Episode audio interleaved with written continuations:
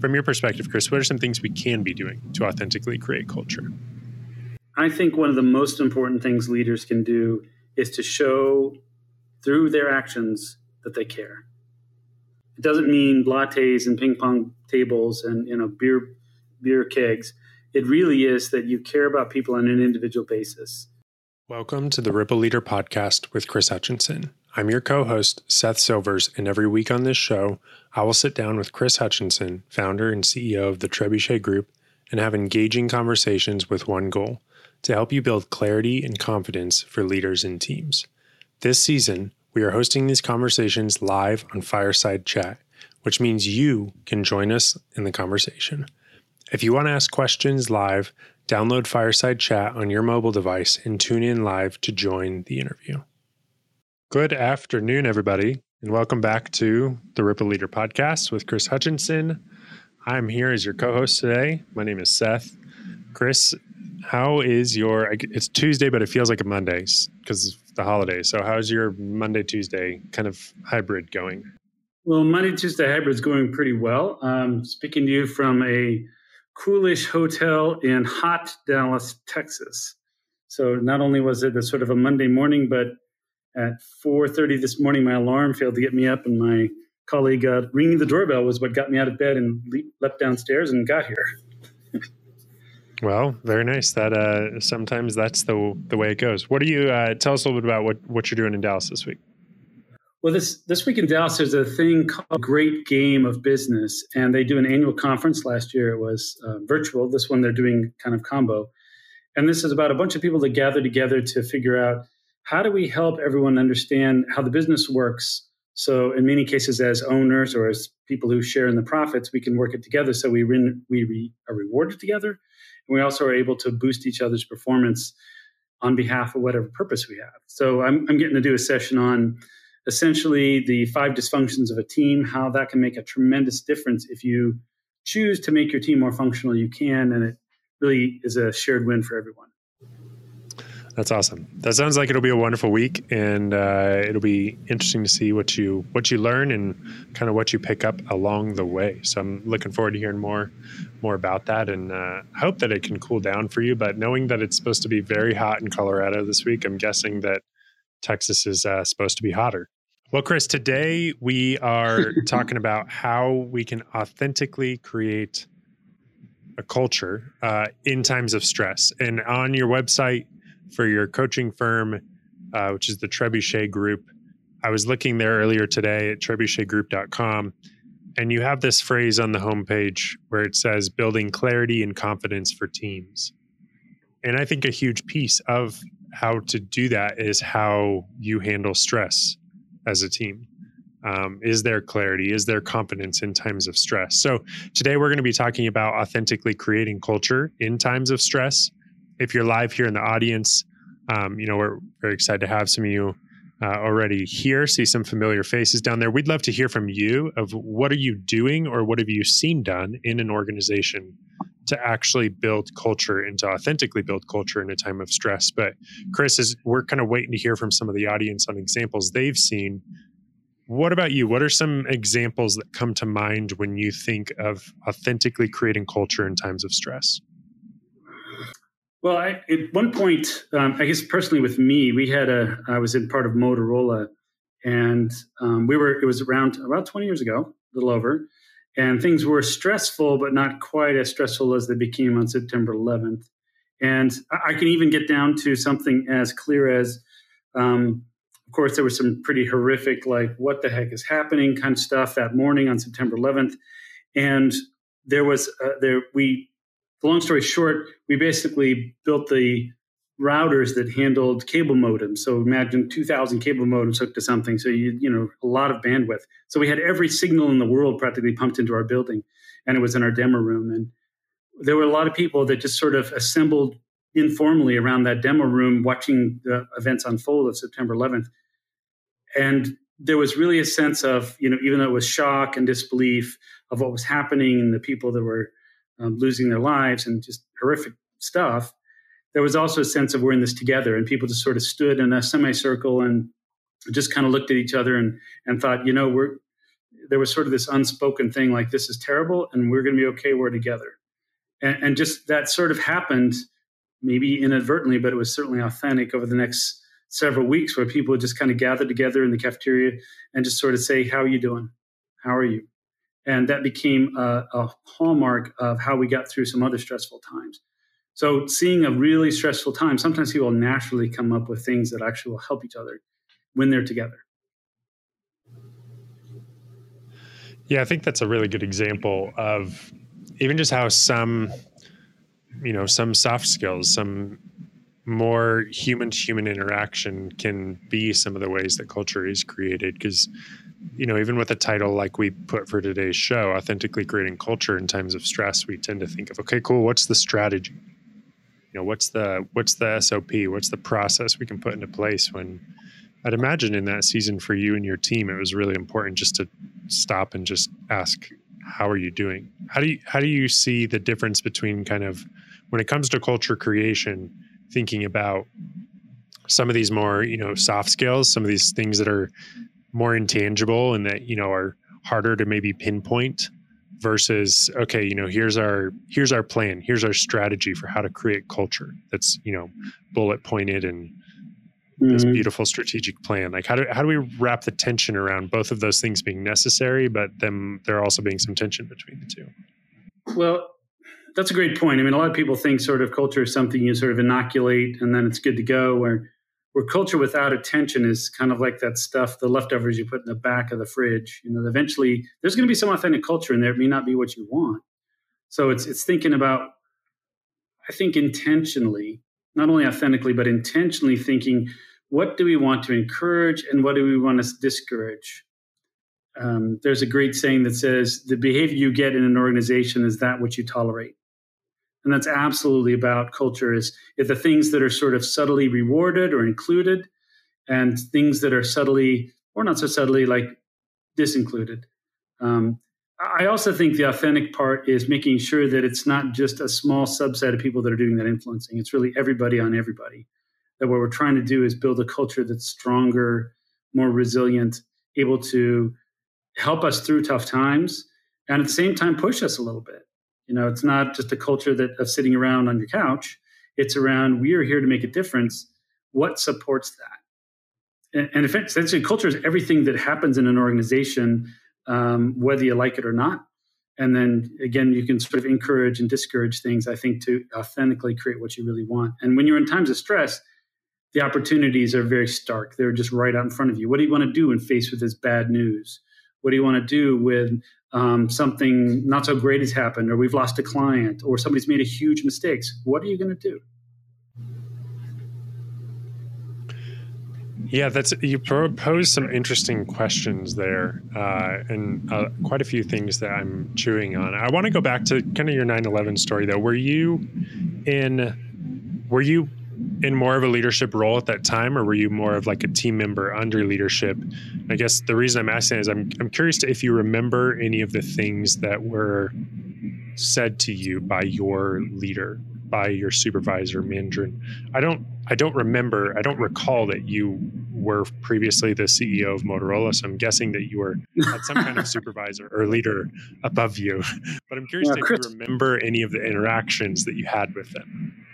Yeah, yeah. Unfortunately, so this was uh, yes, I wasn't the CEO of Motorola. That's Chris Galvin at the time. So there was a Chris there, but um, we actually we were in a division of Motorola, and it, it actually was probably an exercise or, or, an example of how not to create culture intentionally. Um, the short version is that there wasn't anybody who really rallied. I, I was in a like a not a C level, but the next level down position as a director of quality and so and had kind of ten, tendrils into much of the organization. So I did have people come talk with me, and we, we shared some things. We couldn't really fully influence the culture, but by doing things differently, we definitely influenced it in terms of being open.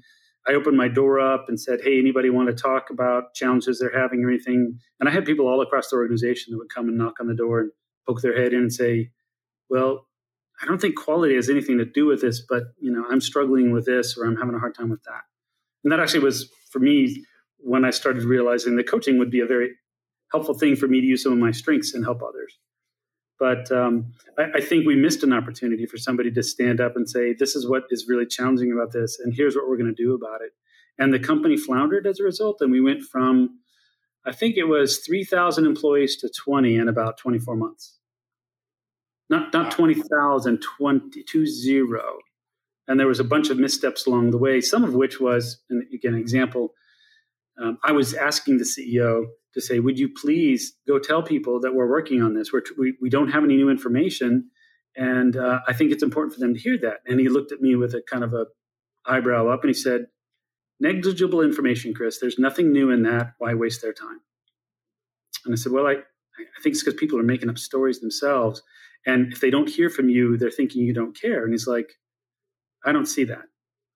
And um, yeah, he he went on to something else after that job. I'll just say it that way. Interesting. So three thousand down to twenty employees over how, how what was the span of time you said? It was about two years.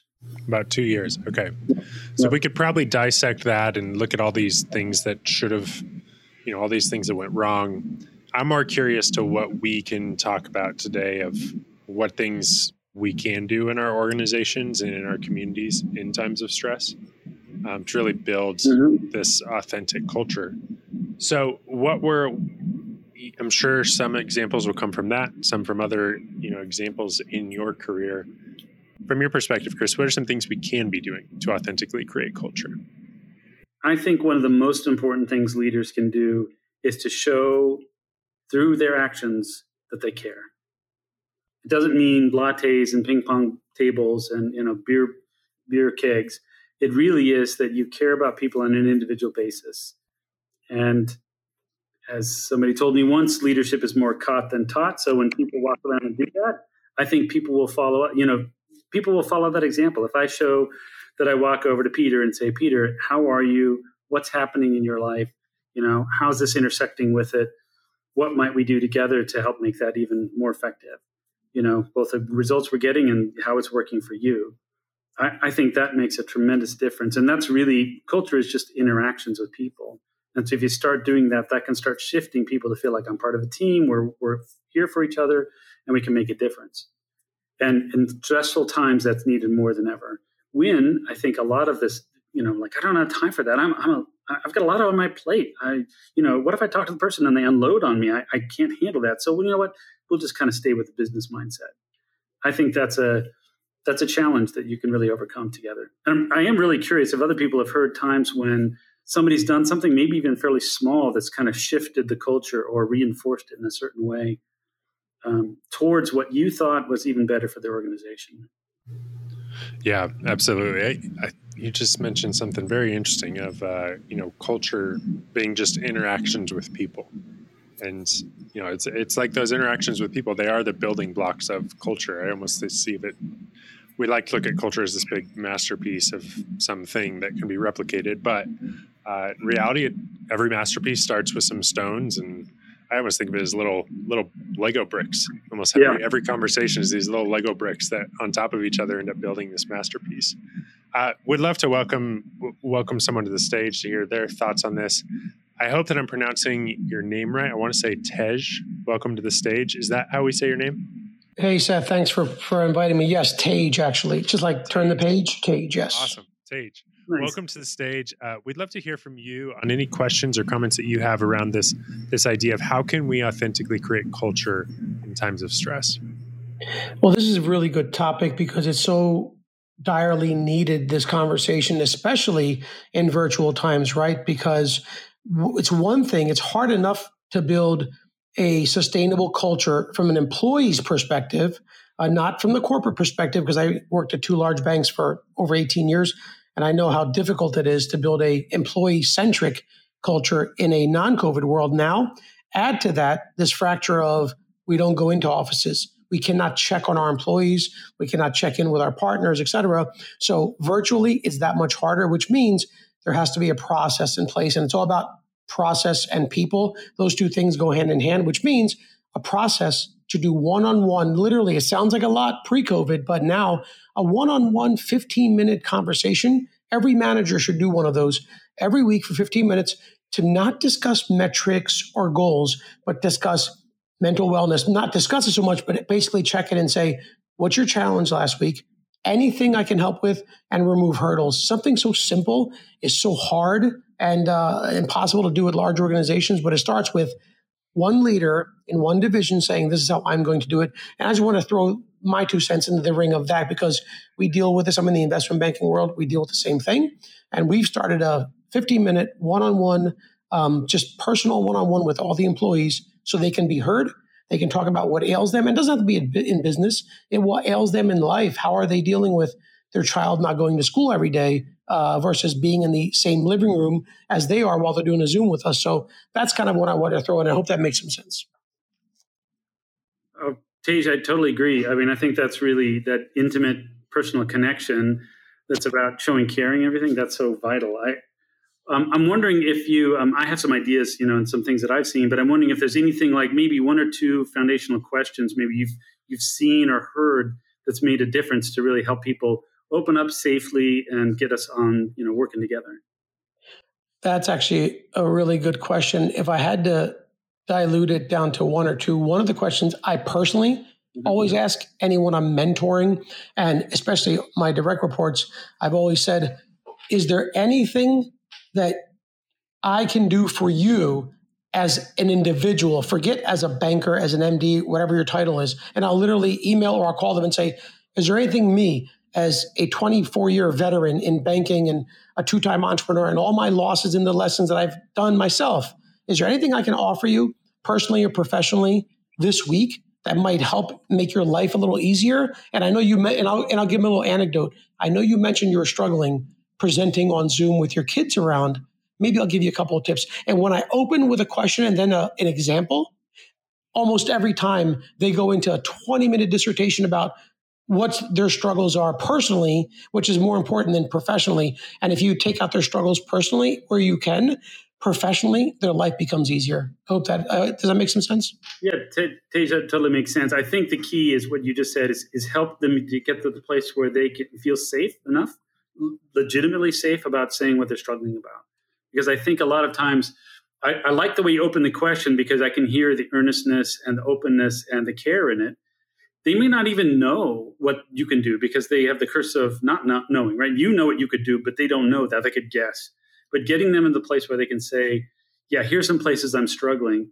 I've, I've opened it a little differently. I've usually said, hey, what sort of support are you finding around here that's working? And so they feel okay about sharing that and then it's the next question is you know where's a place where it could be better?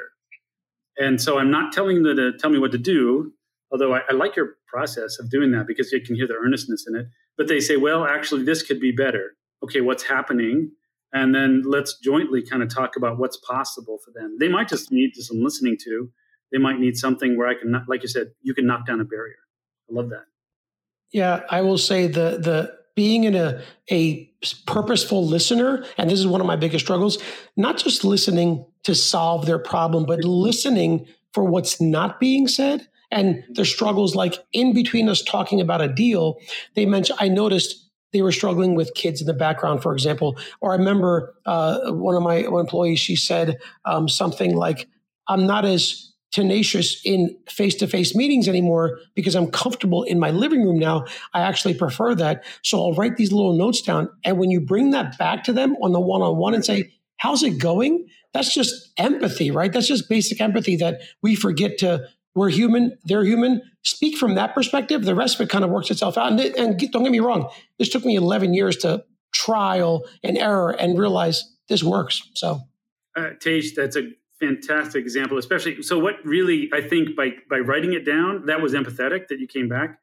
But I think deep down that says I matter. I matter enough so somebody as busy as you would take the time to write something down, think about it, bring it back to me, and say, "How are you?"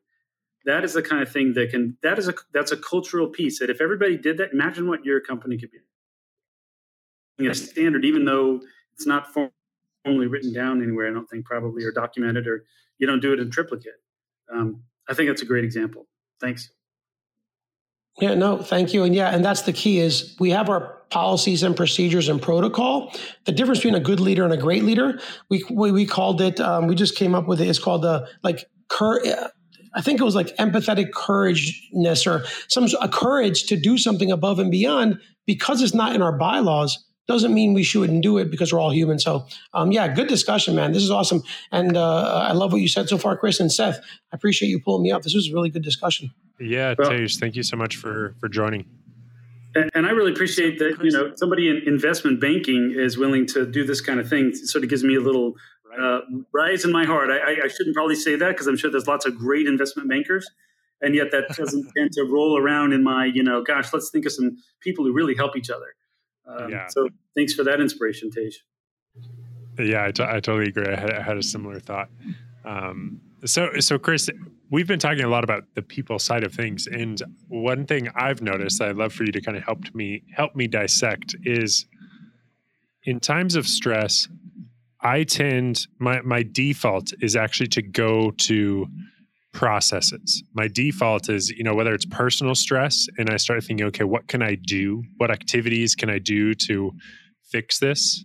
Um, you know, maybe I realize, okay, I need to, you know, I need to go exercise and I need to go to the office and have, you know, three or four hours of really focused work to fix this problem or if it's you know longer term stress we tend to you know i think in in business a lot of times we go towards process and efficiency. Okay you know things are really really tight right now so where can we cut costs? What processes can we refine?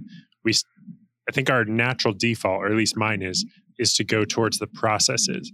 But what i've been hearing today from you and from you know tej and just as we've been thinking about this is that in times of stress culture is built by going towards going to the people.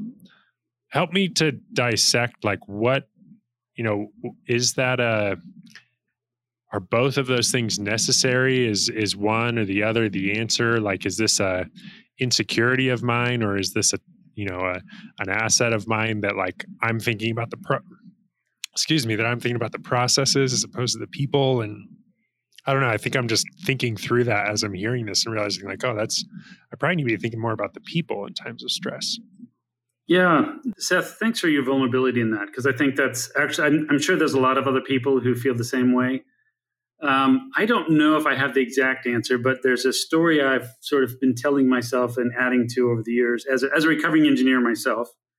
Um, I think when stress hits, people want to go to something that's more um, known or more understood or, or more reliable. And I think on one hand, we were talking about trust and being able to rely on somebody in a difficult time. And, and you can say, yeah, I know that person will pull through for me. They'll, they'll show up. Sometimes they can't, even if they want to. Versus um, to me, a lot of times, if there's a formula or a process or a procedure, it feels like that's going to be more consistent and it's more knowable and I can figure out what it is and I can do it. You know, let's there's a lot of leaders who poke at the numbers when the numbers are the outcome of what we're doing together. They're not the they're not the way to influence it. It's just like, you know, what's your speedometer say? It doesn't tell you how well your car is running or how well you're driving even. So I think it's pretty normal. And I don't know that it's always a male characteristic. You and I are both male, so and kind of raised that way, I'm, I'm guessing um, to hey, let's go solve the problem. Yeah, let's fix it. Yeah, what there's wiring and stuff, and many of these kind of problems are not fixable. They're not. In fact, many of the ones we're wrestling with as a society, they're not fixable problems. They might be manageable, and there's tensions involved. You know, the individual versus the group, um, long-term versus short-term success. There's no way to. You know, as uh, I listened to Simon Sinek and Brene Brown talking, he, he talks about the infinite game, and there's there's no winning at life really there's you can you can be ahead or behind where you'd like to be but ultimately it's like what do you decide decide the rules of the game are and how do you play it? It's kind of up to you. Um, but there's some people who believe that well i can just win this and then when i get on the other side of that everything will be fine. I'll fix this and everything will be fine. Yeah sure i can fix some things. And if it's going to be something that lasts and as part of our culture it's going to be something that we work on together and that does involve people and people are not predictable. People make mistakes. People don't follow processes all the time. And yet, and without them, we have nothing in my mind. Unless maybe yeah. you have a fully automated factory, but still, you got to people to go fix the darn thing. I, I, don't know. How much does that help, Seth? I think it helps because it, it helps me to see and to think about the aspect where I, I mean, I might be able to contribute to fixing a problem, but I'm not going to fix wh- whatever problem there is that's stressing the organization or stressing the team out. I'm not going to be the one that solely fixes that problem. And so for me to go into fix it mode or process mode, or okay, we need to cut costs or cut people or do all this stuff, for that to be my first reaction, that that assumes that I have all of the tools at my disposal to be able to fix this fully. When in reality, the team is what moves an organization forward. The team is what moves a business forward. And so it's when you're looking at that, you're like, okay, well, I don't, I know that if I'm being honest, I don't have all the answers. And so rather than trying to find all the answers on my own real quick, why not go to the team where the team, your chances of finding the answers to navigate this stress are going to be much greater within a team. And so I think it, what you're saying kind of helps me to maybe realize a little bit that, uh, you know, the, the team is going to be what gets the organization through a time of stress. And there being a culture and there being connection with that team is is going to be what's important as opposed to kind of assuming okay i'm the leader i got to fix this. So it's it's refreshing. It's it's weirdly refreshing when you kind of give up that desire to realize like okay i got to fix it all when you realize one you don't have to and two it's not possible I also see that, you know, when I'm, I'm looking down the title, you know, authentic culture in times of stress. One of the beautiful things about times of stress for me is that it shows your limits. It shows me, I'll use me. It shows me my limits. I get to a certain point, I'm like, I, I can't fix that. I can't influence that. I can't do that. And so then now I'm faced with a choice. Do I continue down the road of um, trying to have more control and kind of pulling things in, which frequently happens for leaders? Or it's just something where I open it up and say, you know what, we're going to succeed if we succeed together. Here's what's really happening. Here's here's what's happening in our business, and this is what I thought we should do, and here's how I think you could influence things. What do you think? How how could we make this better? Like, what what parts could you do? Or maybe I'm not even on the right track. And by doing that, I believe it, it strengthens our our culture together, if not the rugged individualist. But what can we do together? Not, not in a not a soft fuzzy you know hold hands and hug kind of thing. It's like we are better together and we can you know if we create this together we'll own it together and we can make it happen. It's not about chris driving or seth driving. It's about us together doing that. I just i just see that so important. It also takes a burden off me because again like you said oh it's not up to me entirely. I mean i need to act i need to ask questions and i need to care but i don't have to do everything because it's not even doable. Yeah yeah, and I think over this conversation, we've kind of came to this place where you know, how do you authentically create culture in times of stress? Well, one that's an answer that we're just we're not going to have the solid answer today. Uh, we probably won't have it tomorrow. This is going to be an ongoing conversation, which is kind of our style here on the Ripple Leader podcast. Is we like to have conversations that we'll keep on having um, right. and that are fluid. But I think what we're getting at is that, that you have to look inward to, towards your people. You have to connect with the people that are also a part of your community, and that's how that culture is developed. I'd love to focus in kind of as we bring this show um, kind of hit hit the tail end, the last 10, 15 minutes of this, and talk about this word authentic, authenticity or kind of how do we authentically create culture. And um, Chris, what does that word authenticity mean to you? Definitely. I would love love to have that. Um, in terms of, I, I, think some of this is around, you know, you can have authentically people be jerks, and, and there's definitely some precedence for somebody like, look, this is who I am, this is authentic. If you don't like it, suck it up. You know, I'm not advocating for that kind of authenticity. Um, and on the other end of that would be on the spectrum would be the inauthentic, where I don't live this at all. It's completely fake, um, but I think we should do it. So I'm going to try to make it look like I'm doing it. I think authentic is in the middle where it's what's serving the organization that feels real for me, can be real for you. And and together we can create something that we go, you know, that's who we are. That's that's what we do because that's who we are. And, and that I think can make a big difference. I definitely want to hear from Stephanie and Evan here what sort yeah. of things you know they're thinking. But I'll turn it over to you, Seth. Great. Yeah, I think that's a great way to start this conversation. You both came on stage at almost the exact time, but Evan was a millisecond before. So, Evan Herman, welcome to the stage uh, and uh, welcome to the Ripple Leader podcast. We'd love to hear your thoughts or any questions that you have about this idea of how do we authentically create culture in times of stress? Yeah, it's a great question. You know, I think when it comes to creating culture, at the end of the day, you know, there's are you the leader? Are you the employee?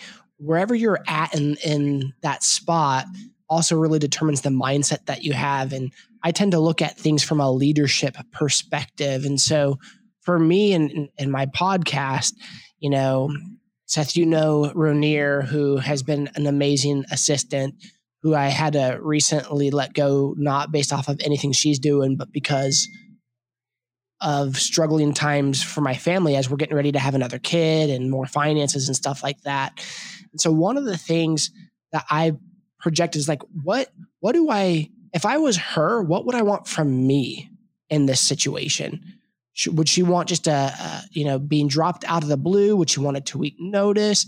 Like I try to put myself in the other person's perspective and then say, okay, what would they want from me in the situation? And then if I can give that to them and it's right and it's fair, then I try to go about helping other individuals in that way as well. And then if you're from her mindset or an employee mindset, recognizing the culture that the company is trying to create and then sticking to that culture, holding yourself accountable to that culture, and then just being the best example of that not only to the customers, but even to the other employees because iron sharpens iron. So one man sharpens another. And so that will rub off on other people that you're around during times of stress and pressure. You know, the definition of character is a part of how one endures stress and pressure in hard times. So it's what kind of character you have in those moments as well. That's great, Evan. Thank you so much for sharing. And I think that's a great perspective of really diving into the putting yourself in the other person's shoes, putting yourself in the shoes of somebody else, uh, when in thinking about how how are they maybe going through this? Not just how is this situation stressful for me or how is this hard for me, but what are they going through as well? Uh, Chris, any kind of comments or thoughts on on Evan's response before we move on? I think that I, really like the the idea of you know what would the other thing, and I think part of the challenge that that we're all as leaders asked to do is, well, that's a great starting question. How do we continue it by finding out really what people would want? I've I've had some really classic examples of. I mean, the one that jumps out to me is a guy who really cared about his people a lot, and um, I was one of his people. And he basically took he gave everybody tickets to opera and a hundred dollar plate you know a certificate for a hundred dollar plate a person you know two person dinner. And that's what he loved to do. He loved to eat and he loved opera and he just thought it was the best gift in the world. And frankly a lot of people like i got to hire a babysitter. I'm not a big fan of opera. They felt obligated. So if he thought about what other people do just for a couple minutes i think he would have said huh I, they tend not to do the things that i like. What would they like? And so i really appreciate Evan saying, think about what that other person, what would they need? What would they like uh, as a good way? And maybe even just going out and asking them, hey, you know, uh, my culture is to do opera. Your culture, like, what do you for fun? Like, what do you like? And then trying to do that. Yeah. Yeah, and I mean it's uh, whether you come from a you know religious background and have heard of the something called the golden rule or not. It seems like in every society, people think about do unto others as you would have them do unto you, and thinking about that principle of what are other people on your team, what are other people in your organization, what are they feeling, what are they thinking, what are they going through uh, mm-hmm. in this time. It's not just, okay, what am I going through as a leader? Sure, you might be feeling more pressure because you might be feeling the responsibility a little bit more of trying to fix it. But what are what what are the members of our team going through? Want to welcome back to the stage Stephanie. Uh, Stephanie, welcome back to the Ripple Leader podcast. We're always grateful when you're here listening and when you're jumping in as well. Thanks for having me. How are you, gentlemen? Doing well, Stephanie. How are you? Doing wonderful. I was going to wish Evan and his wife um, blessings with the soon arrival of their new child, but I think he left. So um, that's wonderful news. Um, so it's interesting just to back up just just for a quick moment. And by the way, Seth, thank you for giving deference to Evan. He did he was there before me, and I appreciate that. Um, when we're talking about kind of that authenticity, it's so interesting. So many of your shows have really made me think and then rethink um, my approach to the teams I work with. And I think what I'm really noticing is that people are able to participate in this notion of creating culture in times, particularly in times of stress, when that authenticity, the underlying notion in that authenticity is that they can bring their whole selves to work. And by whole selves, I mean whoever they are in their in their real lives, whether the crossover is personal into professional, whatever that looks like.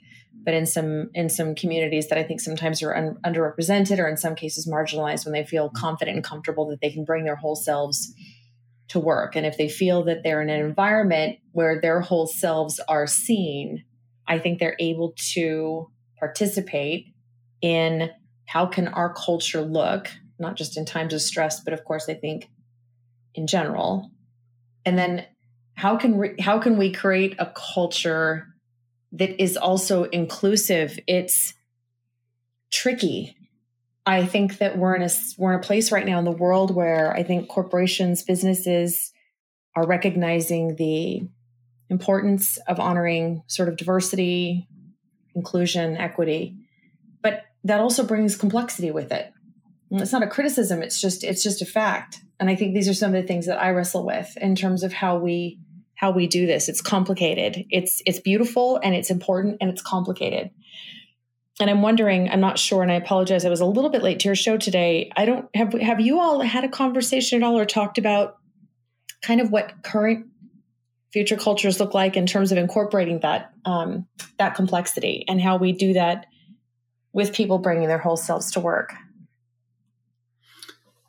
well, Stephanie, I, I, don't think we talked about that yet, but I think it's a great time to bring it up in that whole self, and that's kind of what we're we're leaning towards. I know that to me, that golden rule is actually what the guy with the opera tickets did. He did unto others as they, he would like them to do unto him, and I think he upgraded that to what I've heard called the platinum rule of like, and that was what Evan was saying is do unto others as they would like done unto them. And so, really thinking about what that is, and then realizing, at least from my capability standpoint is that I, I'm not that other person. So I need to be an openness to ask questions to find out what's working for them towards our aims. How do they feel they're contributing towards what our goals are? Um, there is a challenge, I think, in that I don't know the business or any organization can make anyone feel great. I really think it's a shared responsibility with the person to try to figure out how they're contributing, what they can do, and for people who have been marginalized or don't feel they have a voice, I think it's very incumbent on the leaders to figure out how do you reach to that person, reach out to them to really un- let them have a safe place to talk about that and say, you know, what would be great for you? What would be great for us? Um, I tend to go towards what we're trying to do together rather than deal, you know, fix the problem because I think it brings out better things in people. Um, it, it, can look, I've had some criticism where people say, well, it looks like you're not trying to deal with a problem. You're just trying to move us past it and that's fair criticism. I think we we need to know, like I need to know how my behavior is showing up in our culture and how I'm caring and connecting and what my character looks like so that I can contribute to the larger whole. At the same time, I think that's important because that can pull us forward. In fact, I, I had a coach once tell me, it's like, you know, when everybody's a little bit uncomfortable, we're probably in the right place. I mean, if I personally aren't uncomfortable about something that's going towards what we need to do, and I go, oh, that's risky, and you know, I don't know if I can do that. It's not everybody just come to my vision and let's go. It's I'm contributing to this shared vision that we all own and create together, whether that's our goals or our culture or how we're going to work together. And, and I think that brings so much more strength and power together. So I don't, Stephanie, is that what you're talking about, or did it, did I get close?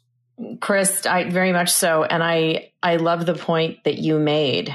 Um, I think it's important and it's funny, I, I do think we have to have some, I suppose, what could be perceived as hard conversations around this. But Chris, I agree. It's um, we can focus on the reasons why um, certain people are here and certain people are there, but that doesn't move us to the ultimate goal of creating a culture that's positive and healthy and productive for all, right? And so right. I love what you said relative to we can focus on this or we can focus on that. And if the focus is a positive culture, then let's come to the table and make that the focus. I sometimes worry, and I'm so happy you said this, I sometimes worry that sometimes our approach, and if we bring any preconceived notions to the table, or if we start to categorize people, that always worries me because I think it mm-hmm. disrupts the process of creating a healthy, encompassing culture for everybody at the table. So I actually appreciate what you just said. I think it was, um, I think that was really important. So as per usual, thank you, Seth. Before I gently place myself back in the audience, I'd love to know your opinion on that. Thanks, yeah, I mean, I, I'm just realizing more and more with this whole conversation, and specifically with this word like authenticity, authentically. It's it seems like it's the piece of no matter who it is on your team or in your organization, being able to show up as themselves, being able to show up with how they're struggling to the stress, to the challenge, to the pain that's going on, and be able to feel comfortable being themselves in the midst of that and not feeling like they have to turn on some you know macho attitude or some fix it attitude but recognizing i think there's going to be some pressures and some stresses in any organization or in any team and it's just going to affect some people differently. I think there's we we can all think of situations that have brought in the best of skills out of us and ones that have brought in the worst. And so when i think of creating an authentic culture it's creating a space where hey we're going through this stressful time and stephanie you know what? You're you're thriving in this time. And so we want to you know lean into how this is helping you to thrive. And chris you know this seems to be hitting you from a different perspective. Um, and you know maybe this is causing you to encounter some challenges some interpersonal challenges that you haven't faced yet. So let's figure out how we can help you through that. And i think people being able to show up in however wherever they're at and feel like okay i'm going to be welcome i'm going to be a part of the team and we're going to collectively move through this stress together so I, I, think this is helpful for me to be thinking about with, with, the teams that I'm a part of. But yeah, Stephanie, thanks for bringing that up because I think that as things are progressing and changing in our culture, I think it's more important than ever that whether your team is going through a time of ease or a time of stress, I think it's more important than ever that people can feel like they can show up as themselves.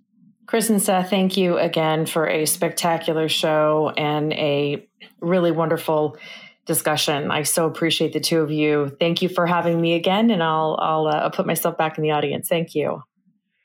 Thanks, Stephanie.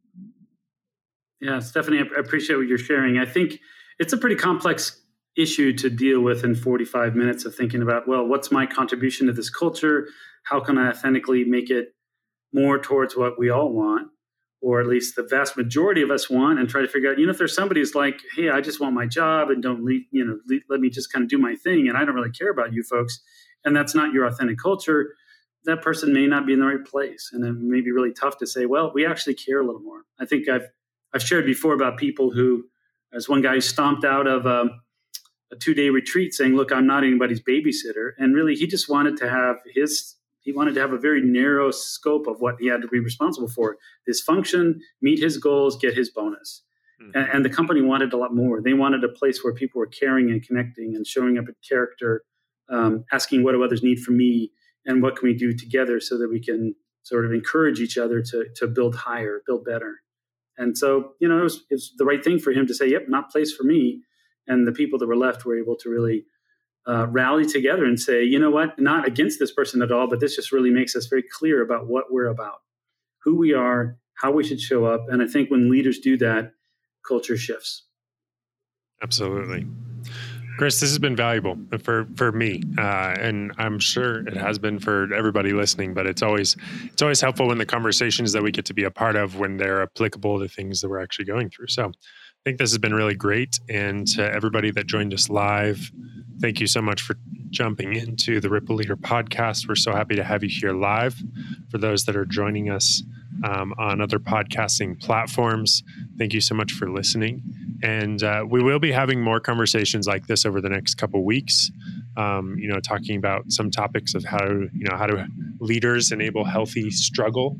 I think we've really talked about that over the last couple of weeks, quite a bit of how a pretty essential piece of leadership is enabling struggle. So that's one of the topics. We're going to have other topics that we're talking about over coming weeks in relation to how do you how do you build a great culture um, and how do you build clarity amongst your team. So, Chris, this has been great, and I'm uh, I'm looking forward to we'll have to dive into uh, some of the lessons you might learn from this conference you're at in Dallas. Yeah, I hope all the folks that are in attendance now and are gonna, you know, they can come back and we can continue the conversation. I think it's more rich, surprisingly, right? Uh, when other people are contributing their opinions to the perspective. So it's not just you and I; it's really the whole group. Absolutely. Yeah, we, we, we love that aspect of uh, being here on Fireside and getting to hear from other people. So if you are not following Chris yet, uh, go ahead and follow Chris on Fireside and you'll be notified when our new shows are scheduled. Chris, hope you have a wonderful rest of your trip. Oh, thanks, Seth. Uh, I hope I'll stay uh, cool enough to get back to Colorado here. There you go. Awesome. Right. Sounds good. We'll talk to you next week. Thank you so much for listening to this episode of the Ripple Leader podcast, where our goal is to help you build clarity and confidence for leaders and teams. Don't forget to join us live on Fireside Chat to get your questions answered each week. And if you want to get in touch with Chris and his team at the Trebuchet Group, head to trebuchetgroup.com. That is T R E B U C H E T group.com. We'll see you next time.